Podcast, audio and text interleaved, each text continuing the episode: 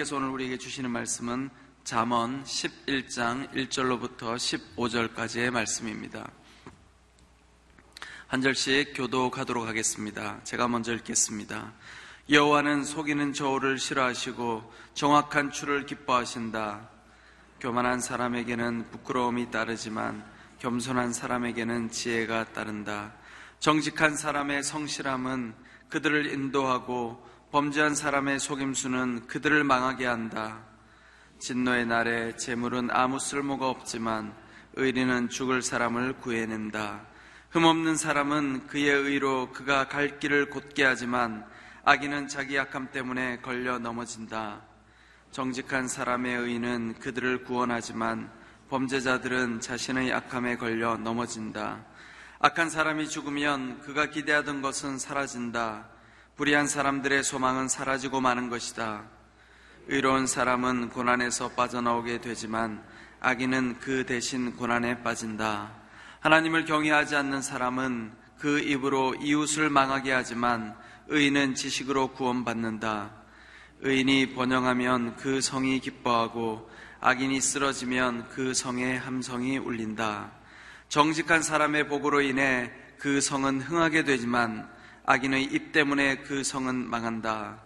지혜 없는 사람은 그 이웃을 무시하지만 지각 있는 사람은 잠잠히 있는다.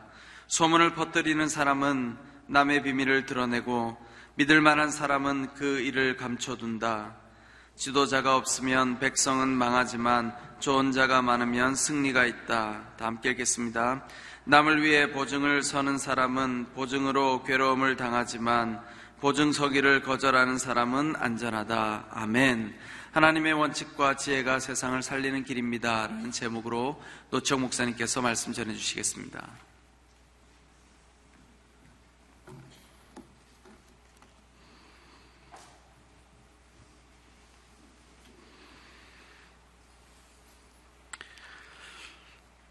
하나님을 향해 믿음을 가진 사람은 하나님을 늘 가까이 하는 사람입니다.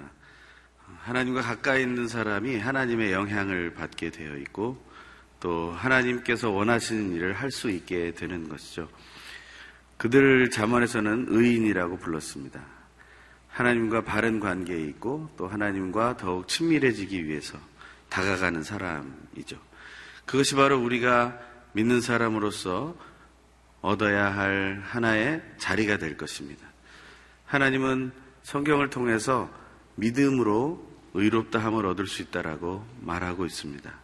다시 말하면 우리가 하나님을 바르게 믿을 때 그때 우리는 하나님 안에서 의롭다라는 그러한 칭함을 받게 된다는 것이죠. 하나님 앞에서 의롭다 여기고, 여겨지고 또 의인이라 여김을 받을 때 우리에게 오는 복이 무엇입니까?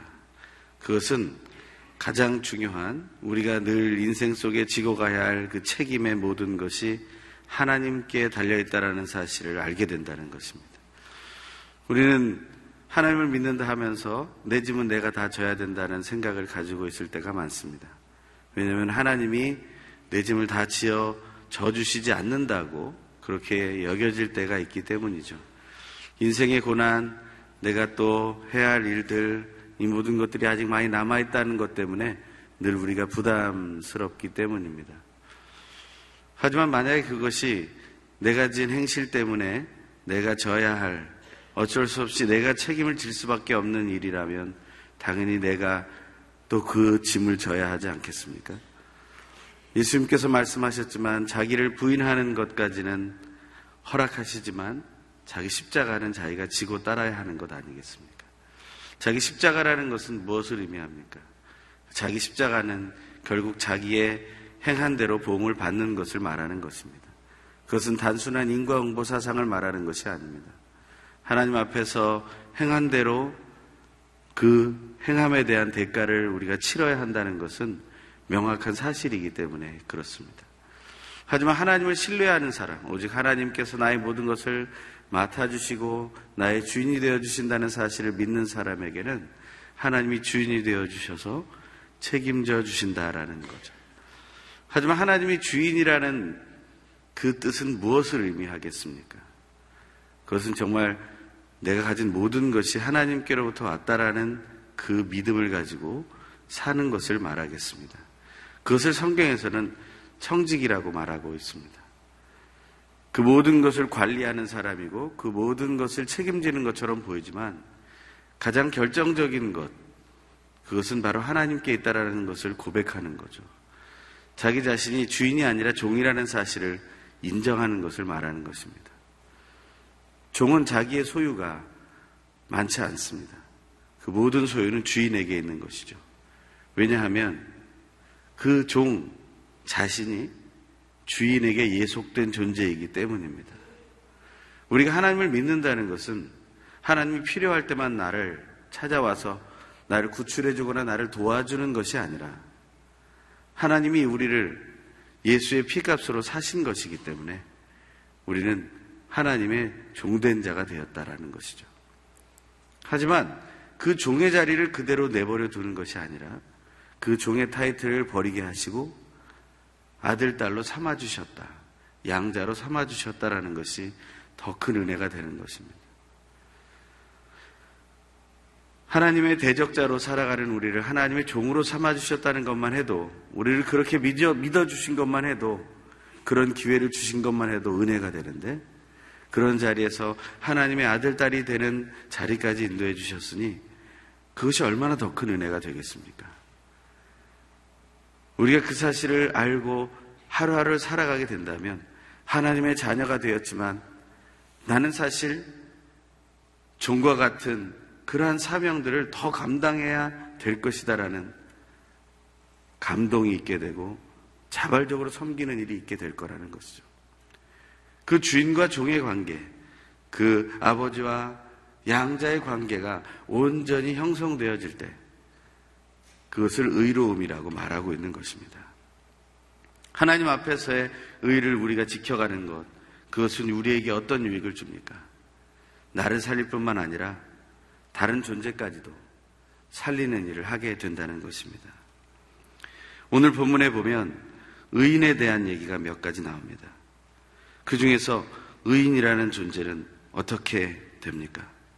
자기가 해야 할 모든 것들을 바르게 하게 하지만 결국에 그가 잘 되는 것 때문에 그 성이 기뻐하고 그 성이 흥하게 된다고 말하고 있는 것이죠. 10절과 11절의 말씀을 같이 한번 읽겠습니다. 시작. 의인이 번영하면 그 성이 기뻐하고 악인이 쓰러지면 그 성이 함성 그 성의 함성이 울린다. 정직한 사람의 복으로 인해 그 성은 흥하게 되지만 악인의 입 때문에 그 성은 망한다. 의인이라는 사람은 정직한 사람을 말하는 것입니다. 자기 자신이 종이라는 사실을 아는 것이고 자기 자신이 양자된 것을 기억하는 사람이라는 것이죠. 그렇다고 해서 주눅 들어 살라는 것이 아닙니다. 하나님은 자유를 주셨죠. 하나님 앞에서 자유롭게 살아갈 수 있는 인생이 된 것입니다. 하지만 우리가 스스로 주눅 들어서 그것을 누리지 못할 때가 있죠. 그런 사람의 대변을 하는 모습이 바로 바리새인 같은 존재입니다. 율법에 매여 사는 것이 되는 것이죠. 또한 종교라는 것에 매여 사는 인생이 되는 것이죠.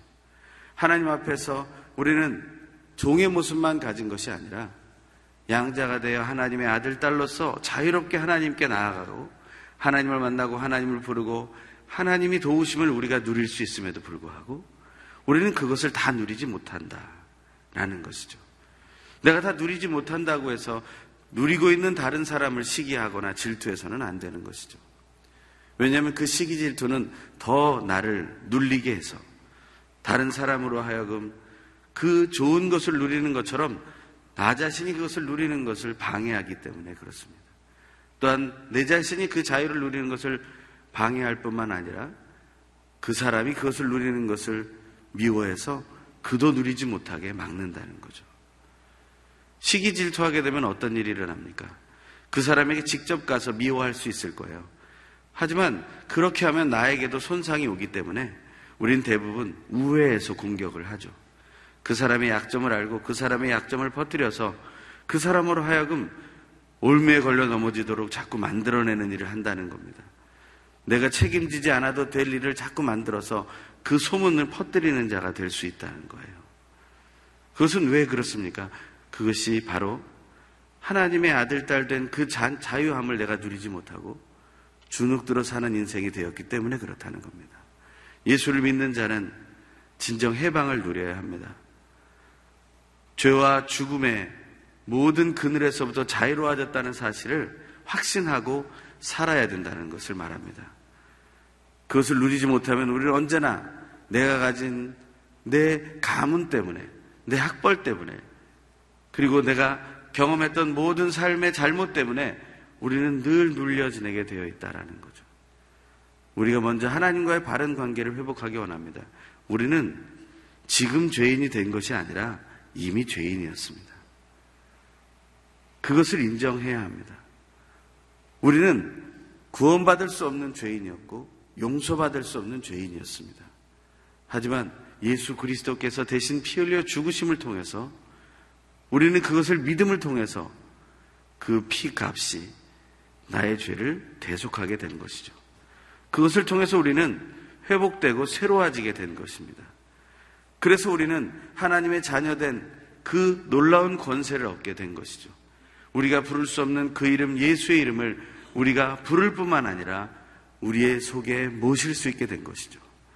그래서 우리가 예수의 이름을 부르면서 예수를 영접하게 될 때 우리의 존재의 변화가 일어나게 되고 그래서 우리는 누릴 수 없었던 그 자유를 누리게 되었다. 이것은 하나의 이론이 아니라 교리가 아니라 우리에게 주어진 특권이라는 사실을 기억해야 된다는 것이죠. 그것을 기억하지 못하면 우리는 늘 그 속에 매여서 하루하루를 힘겹게 살아갈 수밖에 없다는 것입니다. 하루하루 그렇게 힘겹게 살지만 사실 우리가 소망하는 것은 무엇입니까? 우리가 읽었던 말씀처럼 10절의 말씀처럼 의인이 번영하면 그 성이 기뻐한다고 했습니다. 의인의 번영을 정말 원하십니까? 의인이 잘 되고 올바른 사람이 잘 되면 그것이 우리에게 정말 기쁨이 될 거라고 믿으십니까? 대한민국에서는 한 가지 소망이 있었던 것 같습니다. 지금은 많은 또 시절이 지났지만 4.19 세대라고 하는 세대가 정치권에 등장할 그때를 사람들은 기다렸을지도 모릅니다. 왜냐하면 그 세대는 세상을 바로잡기 위해서 자기의 모든 것을 내려놓은 세대인 것처럼 보였기 때문이죠. 하지만 그들이 정작 정치권에 나왔을 때 그들이 보여줄 수 있는 것이 너무 적었다는 사실을 우리는 경험했고 또한 실망할 수밖에 없었습니다. 그들이 잘못해서 그런 것이 아닙니다. 이 한국 땅의 분위기가 이미 그것이 움직이지 못하도록 영적으로 누르는 그러한 모습으로 준비되었기 때문이라는 거죠. 사실 교회가 해야 할 일이 바로 그런 것이었을 겁니다. 그러한 영적인 분위기를 깨뜨려서 의로움을 향해서 도전했던 사람들이 계속해서 의로움을 향해서 바른 의로움, 바로 하나님과의 바른 관계를 맺는 쪽으로까지 나가서 이 땅을 변화시키는 곳으로 가야 했던 것. 그것이 바로 하나님이 우리에게 주셨던 기회를 아름답게 이용하는 것이었을 겁니다. 하지만 그 시기를 우리는 일차적으로 놓쳤습니다. 또 한 번의 기회가 있는지는 저도 알지 못하겠습니다. 하지만 하나님이 아직 우리에게 기회를 주셨다고 믿습니다. 그것을 우리가 알게 된다면 이 땅에서 의로운 삶을 우리가 어떻게 살아야 할 것인지에 대해서 다시 한번 희망을 가지고 도전해야 된다는 것이죠. 그것을 감당해야 할 세대는 이미 지나가 버린 4.19 세대가 아니라 저는 이 교회 안에서 그 세대가 나와야 된다고 생각합니다. 연령에 관계없이 이 교회 안에서 바로 예수의 세대가 Jesus Generation이라고 불려지는 바로 그 예수의 세대가 그 일을 감당해야 된다고 저는 확신하고 있습니다. 이 예수의 세대가 그 일을 감당하지 못한다면 우리는 이 땅에 다시 의로움을 이루어가지 못할지도 모릅니다. 그것은 지상 천국을 만들자는 얘기가 아닙니다. 세상이 원하는 것은 의인이 번영하는 것을 원하는 겁니다. 그래야 그 성이 기뻐지는 겁니다. 어쩔 수 없이 악에 굴종하고 악인의 잘 되는 것을 억지로 박수 쳐줄 수 있는 것이 바로 우리의 모습입니다. 하지만 사실은 그것을 우리는 두려워합니다. 왜냐하면 악인의 번영이라는 것은 언젠가 쓰러질 수 있는 불안함을 가져오기 때문이죠. 왜냐하면 악인의 번영이라는 것은 풀의 꽃처럼 쉽게 시들어버리는 것이기 때문이죠. 영화로워 보이지만 그것은 한갓 사라져버릴 권력이라는 것입니다. 한때의 권력이 있었죠. 그것이 드라마 되어서 나왔을 때 그것은 어떻게 보였습니까? 그것은 정말 한때 꽃의 영광과 같지 않았습니까? 결국에는 짓밟혀 버리는 것이고 무시되어 버리는 것이고 잊혀져 가는 것이 아닙니까? 그것을 생각한다면 정말 우리가 어떠한 인생을 살아가야 할 것인가? 하나님은 우리가 하나님 앞에서 의인으로 서기를 간절히 소망하고 계십니다. 이 교회가 예수의 세대가 되어서 의로운 세대가 되어서 이 땅에 하나님의 의를 드러내 보여야 하는 그러한 믿음이 있어야 된다는 것이죠. 오늘 본문, 특히 영어 본문에 제일 많이 나오는 단어가 바로 righteous라는 말입니다. 의로움이라는 말이죠. 그 의로움이라는 말이 명사형으로도 사용되고 또한 여러 가지 모습으로 드러나고 있습니다. 정말 그 의로움이라는 것이 내 속에서 어떻게 드러날 수 있게 할 것인가. 그것이 오늘 묵상하는 이 말씀의 가장 중심이 되어야 할 것입니다. 하나님은 의로우십니다. 내 속에 그 하나님의 이름이 있습니다. 예수의 이름이 있습니다. 하나님의 영인 성령 하나님의 역사가 내 속에 있습니다. 그러니 내 속에서 의로움이 드러날 수 있는 것은 이미 준비된 것이 아닙니까? 그것을 포기하지 마십시오. 내 속에 드러날 수 있는 그 의로움을 가로막으려고 애쓰지 마시라는 것입니다. 우리가 그것을 가지게 된 것은 우리는 불의를 통해서 얻게 된 것이 아니라는 것이죠. 우리가 돈을 주고 우리가 어떤 행동을 해서 얻은 것이 아니라는 것입니다. 우리가 의롭게 된 것은 바로 예수 그리스도께서 십자가에서 대속의 피를 흘리셨기 때문에 우리는 그 의로움을 잉태하게 된 것이라는 거예요.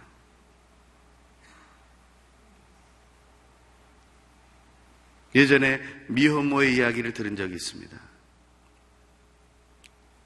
중학교 3학년 시절에 아이를 가졌어요. 그런데 이 여, 여자아이는 그 아이를 떼고 싶지 않은 겁니다. 그래서 그 아이를 낳기로 결심을 하는 거죠. 그러니까 어떻게 했겠어요? 자꾸 붕대로 감아서 가리는 겁니다. 드러나지 못하도록. 왜냐하면 그것이 자꾸 드러나 보여지면 문제가 되니까요. 우리가 가진 의로움이라는 것은 감춰야 될 모습이 아닙니다. 여러분이 가지고 또 제가 가지고 있는 그 예수 이름의 의로움은 언제나 드러내야 하는 것입니다. 그것을 드러내지 못하면 우리는 어떤 쪽에 가깝게 되겠습니까? 당연히 악인의 그 길을 가게 되지 않겠습니까? 어리석은 자의 길을 가게 되지 않겠습니까? 그 모습은 나만 망하게 하는 것이 아닙니다. 그것은 우리 모두를 망하게 하는 길이 될 것입니다. 오늘 악인에 대한 모습에서는 한 가지 말이 마음에 들어오고 있는 것을 보았습니다. 그것은 무엇이냐면 5절과 6절의 말씀입니다. 5절과 6절의 말씀 같이 한번 읽겠습니다. 시작.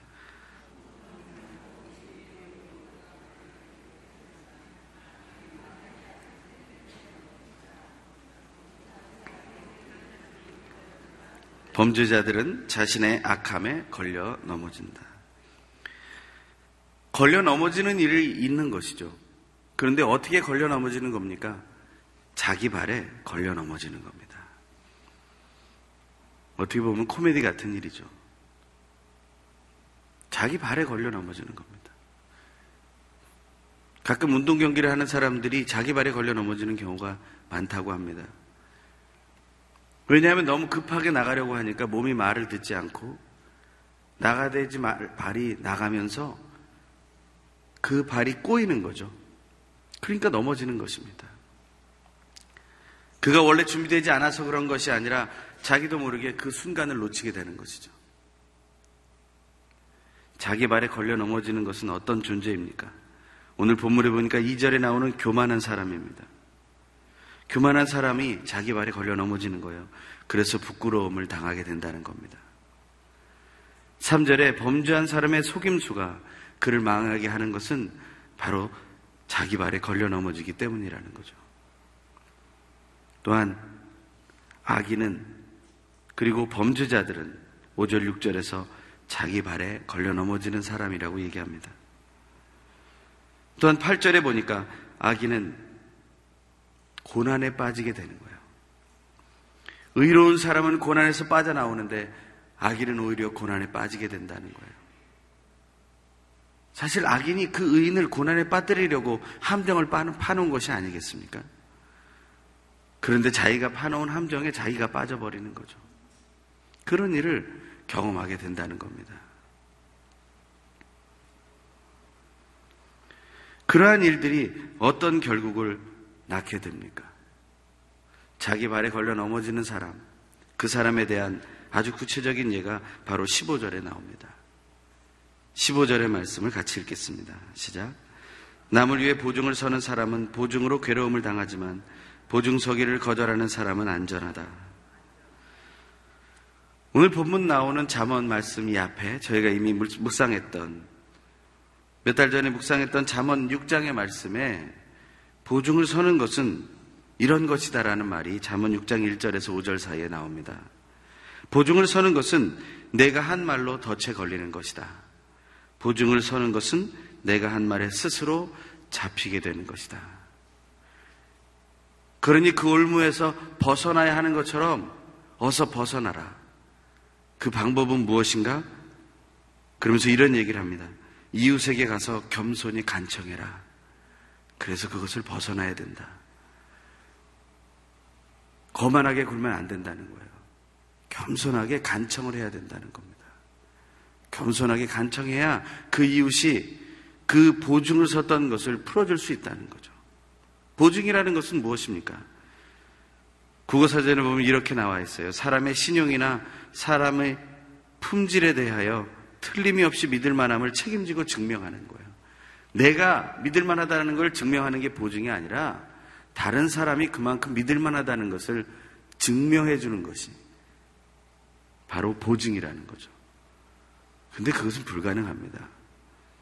나도 나를 못 믿겠는데 내가 다른 사람을 어떻게 믿겠습니까? 여러분, 여러분 자신을 확실히 믿고 있습니까? 어떤 사람은 내 주먹을 믿으라고 얘기하는데 그 사람이 주먹을 믿을 수 있는 날은 몇 년이나 될까요?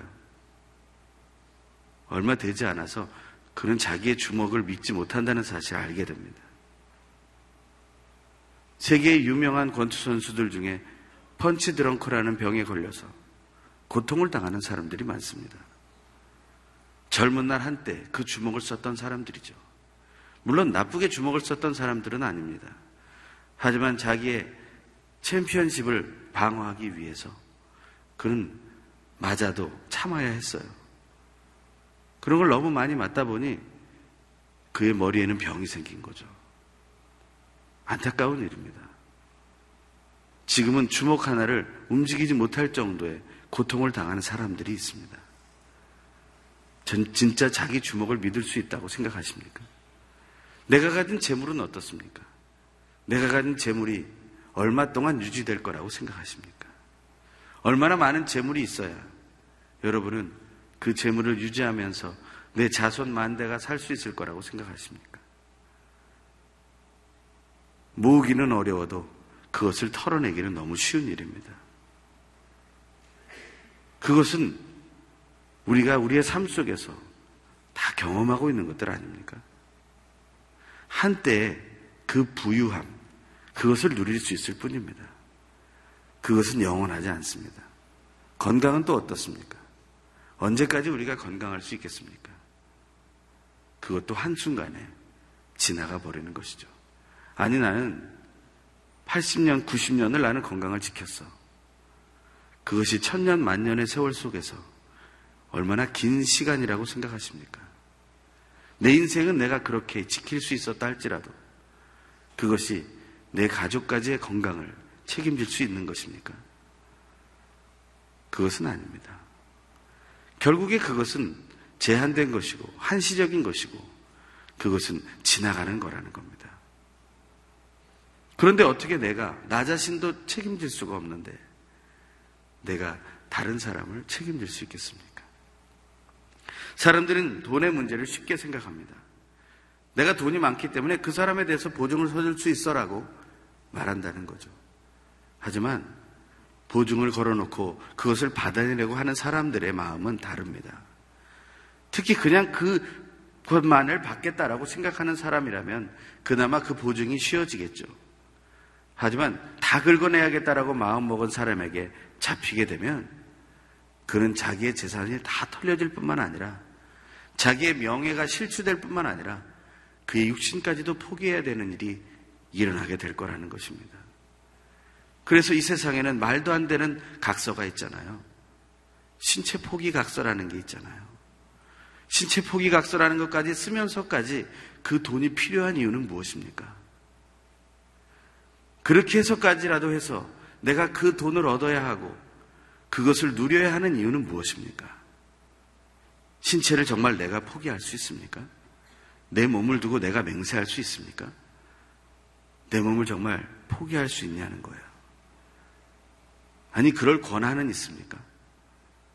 처음에 말씀드린 것처럼 우리는 주인이 아닙니다. 우리는 종입니다. 우리는 예수의 피값으로 하나님께 팔려간 존재이에요. 그런 존재가 어떻게 내 몸을 가지고 거래를 할 수 있겠습니까? 그것은 불가능하다는 것입니다. 보증을 선다는 것을 왜 그렇게 심각하게 생각하느냐? 성경은 심각하게 생각합니다. 왜냐하면 보증을 선다는 것은 내가 주인의 자리에 선다는 것을 말하기 때문입니다. 그것은 교만한 자리에 서는 것을 말하기 때문에 그렇습니다. 자기의 존재의 그 위치를 잃어버린 행동이라고, 잊어버린 행동이라고 생각하기 때문입니다.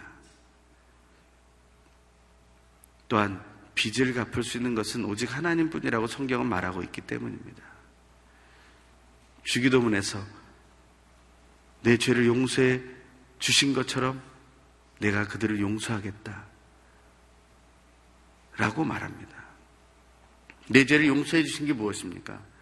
주기도문에 나온 그 원어를 보면 빚을 갚아주신 것을 말합니다. 그 빚을 갚아주신 것, 그것으로 인해서 내가 다른 사람도 빚을 탕감해 줘야 된다는 거죠.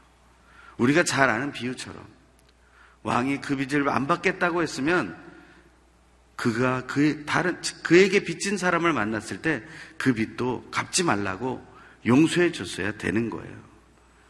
그런데 그는 그에게서 빚을 받기 위해서 감옥에 가두죠.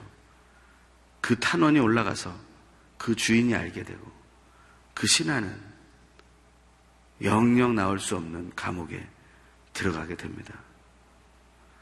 우리는 탕감받을 수 없을 만큼의 죄악의 값을 용서받은 자들입니다. 그러니 우리가 어떻게 나의 빚도 내가 갚지 못했는데 다른 사람의 빚을 갚을 수 있겠습니까? 그것은 불가능한 일이라는 것입니다. 그러한 것들 때문에 하나님은 보증에 대해서 이렇게 얘기하는 거죠. 남의, 남을 위해 보증을 서는 사람은 그 정 때문에 사랑 때문에 했다고 생각할지 모르겠습니다. 의리 때문에 했다고 말할지 모르겠습니다. 하지만 그것은 자기 발에 걸려 넘어지는 행위라고 말하고 있는 것입니다. 보증 서기를 거절하는 사람은 안전하다. 우리는 그 사람은 의리가 없는 사람 같고 발을 빼는 사람처럼 보일지도 모릅니다. 하지만 진짜 선한 사람은 어떤 사람이냐면 자기의 가진 것을 그냥 주는 사람입니다. 내가 책임져 주는 게 아니라 나에게 있는 것을 나누는 사람입니다. 그냥 줘버리는 것이죠. 그 사람이 더 이상 그 올무에 빠지지 않도록 그것을 갚을 수 있도록 도와주는 것입니다. IMF라는 것이 왔을 때 대한민국에 했던 방법이 가장 좋은 방법이었다고 생각합니다. 역사상, 세계 역사상 있을 수 없는 일들을 했잖아요. 자기도 모르게 자기의 금들을 다 꺼내서 가치가 있게 바꾸었다고 하지만 사실은 현금이라는 것은 바꿔놓으면 금방 써버리는 것 아니겠어요? 그래서 금이라는 것으로 만들어 놓고 그것을 보관해서 내 재산을 증식하겠다는 것 아니겠습니까? 그런데 그 모으기 운동을 합니다. 예전에 한국의 역사 속에서 국채보상 운동이라는 것을 했던 것처럼 국채라는 것을 보상받, 보상하기 위해서 국가가 알아서 세금 걷었으니 너희가 마음대로 해라 하는 것이 아니라 국민들이 그것을 발벗고 나선 거죠. 진짜 보증을 서는 게 문제가 아니라 그가 빚졌다면 그것을 모아서 그를 탕감해 줄 수 있게 된다면 그것이 아름다운 일이 아니겠습니까? 하지만 그 진 빚이 단순한 돈이 아니라면 우리가 어떻게 그것을 갚아주겠냐는 거예요. 자기 발에 걸려 넘어지지 않도록 주의하십시오. 그러려면 오늘 본문의 제목처럼 하나님의 원칙을 따라야 합니다. 그리고 지혜로운 하나님을 경외해서 얻을 수 있는 그 지혜를 가지고 살아야 합니다. 그래야 그 길을 가야 나도 살 뿐만 아니라 세상을 살릴 수 있게 된다는 것이죠. 악인의 번영이 세상을 살리는 것처럼 그러한 일을 하게 된다는 것입니다. 의인의 번영이 세상을 살리고 악인은 그 번영이 자기를 살리지만 결국에는 악인이 쓰러지면 그 성이 기뻐한다는 거예요. 누가 이런 결국을 원하겠습니까? 저와 여러분이 지혜로운 선택을 하게 되기를 간절히 소망합니다. 오늘 본문의 1절을 읽고 우리가 마치기 원합니다. 하나님이 우리에게 원하시는 것이 무엇일까? 같이 한번 읽죠. 여호와는 속이는 저울을 싫어하시고 정확한 줄을 기뻐하신다. 우리는 스스로 속이지 말아야 합니다. 사도 바울이 갈라디아 교회에 말했던 것처럼 갈라디아서 6장 7절에서 스스로 속이지 말라 하나님은 만홀이 여김을 받지 않으신다 라고 했습니다. 우리는 심은 대로 거두게 될 것입니다. 우리가 무엇을 심느냐가 중요하죠. 여러분이 하나님을 경외함을 심는다면 지혜를 얻게 될 것입니다. 하나님을 믿는 그 믿음을 심게 되면 바로 우리가 의로움을 얻게 될 것입니다. 우리가 예수 그리스도의 이름을 믿는 그 믿음으로 고백하게 되면 우리에게는 구원이 임하게 될 것입니다. 그것을 알고 우리가 하나님 앞에서의 그 받은 의로움을 온전히 이 세상에 펼쳐낼 수 있는 귀한 우리의 삶이 되기를 간절히 소망합니다. 이 시간에 함께 우리 기도할 때 하나님 나의 삶을 붙들어 주시옵소서. 우리가 하나님 앞에서 새롭게 되는 믿음을 누리게 하여 주시옵소서. 자기 발에 걸려 넘어지는 삶을 선택하지 않게 하여 주시옵소서. 오직 내 속에 품은 하나님의 의로움을 온전히 드러내고 예수 이름을 드러내며 그 의로움을 전파하는 믿음의 삶을 오늘 하루 우리의 일생 속에서 살게 하여 주시옵소서. 우리 간절히 소망하며 통성으로 기도합니다. 할렐루야 하나님 감사와 찬양을 드립니다. 영광 받아 주시옵소서. 귀하고 놀라우신 하나님의 사랑만이 나를 살리시고 인도하시며 새롭게 하시는 것을 믿습니다. 오직 주 안에 아버지 우리가 새롭게 되는 기쁨을 가지고 달려나갑니다. 우리가 하나님 내 속에 있는 모든 연약한 것들이 속임수로 드러나지 말게 하여 주시옵소서. 오히려 정직하게 내 속에 있는 아버지의 어려움들을 그 연약함들을 드러내어서 하나님의 만져주심을 바라고 하나님께서 회복시켜 주심을 바라고 하나님께서 해방시켜 주심을 깨닫고 그것을 누리게 하여 주시옵소서. 내가 속이다가 주눅들어 사는 인생으로 살아가는 것이 아니라 그것을 온전히 드러내어 믿음으로 선포하고 하나님 자유롭게 살아가는 인생이 되게 도와 주시옵소서. 내가 챔지도 없으면서 그정 때문에 그 의리 때문에 내가 대신 보증을 서게 되는 놀라운 어리석은 일들을 선택하지 말게 하시고 오직 모든 빚을 갚을 수 있는 분을 하나님 심을 선포하며 내가 하나님 앞에서 주 앞에서 나아갈 수 있도록 인도하여 주시옵소서. 진실로 주 안에서 우리가 진정 보증 되신 예수 그리스도와 성령 하나님 우리에게 허락하셨음을 믿으며 우리가 오히려 보증이 필요한 자들에게 예수를 전하고 성령의 임재를 선포하며 기도하는 놀라운 은혜가 있게 도와 주시옵소서. 할렐루야 하나님 사랑합니다. 찬양합니다. 귀하신 하나님 우리에게 지혜를 더하여 주시옵소서. 내가 조금 안다고 교만해지지 말게 하여 주시옵소서. 내가 조금 가지고 있다고 해서 교만하지 말게 하여 주시옵소서. 겸손하게 하나님 앞에 나아가게 하여 주시옵소서. 하나님, 성경은 우리의 보증 되시는 분이 오직 예수라고 말하고 있음을 믿게 해 주십시오. 또한 우리의 보증 되시는 분이 바로 성령 하나님이신 것을 성경이 말하고 있음을 기억하게 해 주십시오. 우리가 보증이 필요한 사람을 만날 때 내가 보증이 되는 것이 아니라 오히려 예수의 이름을 전하고 그 안에 성령이 충만히 임하기를 간절히 간구하는 지혜로운 하나님을 경외하는 자로 의로움을 드러내는 자로 살아가게 하여 주시옵소서. 그래서 이 땅에 하나님의 의로움이 풍성히 넘치게 하여 주시고 그 의로움의 번영으로 인하여 온 세상이 기뻐하는 아름다운 일이 일어나게 하여 주시옵소서. 오늘도 예수 안에서 우리를 사용하실 것을 믿습니다. 종된 우리를 아들, 딸로 삼으신 하나님을 찬양하며 오늘도 우리를 사용하여 주시옵소서.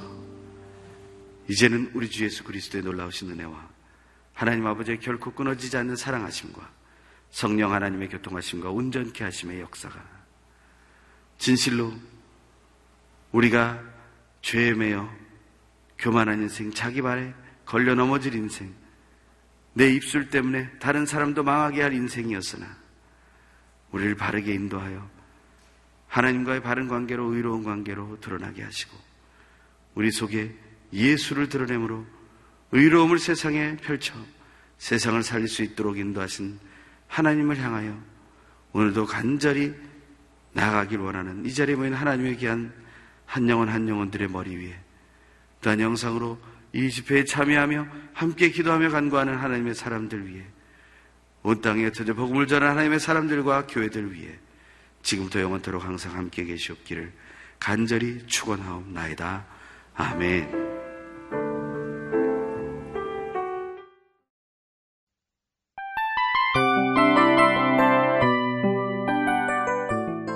이 프로그램은 청취자 여러분의 소중한 후원으로 제작됩니다.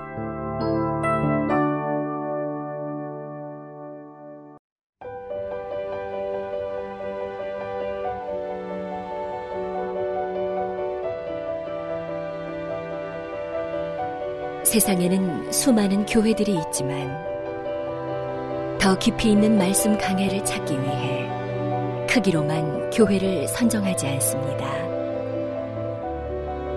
보다 좋은 영적 콘텐츠를 더 많이 나누기 위해 방송비를 받지 않습니다. 1년 365일 복음만 전하고 싶어서 우리는 광고를 하지 않습니다. 온누리의 복음을 땅끝까지 CGN TV와 함께 땅끝 성교사가 되주세요.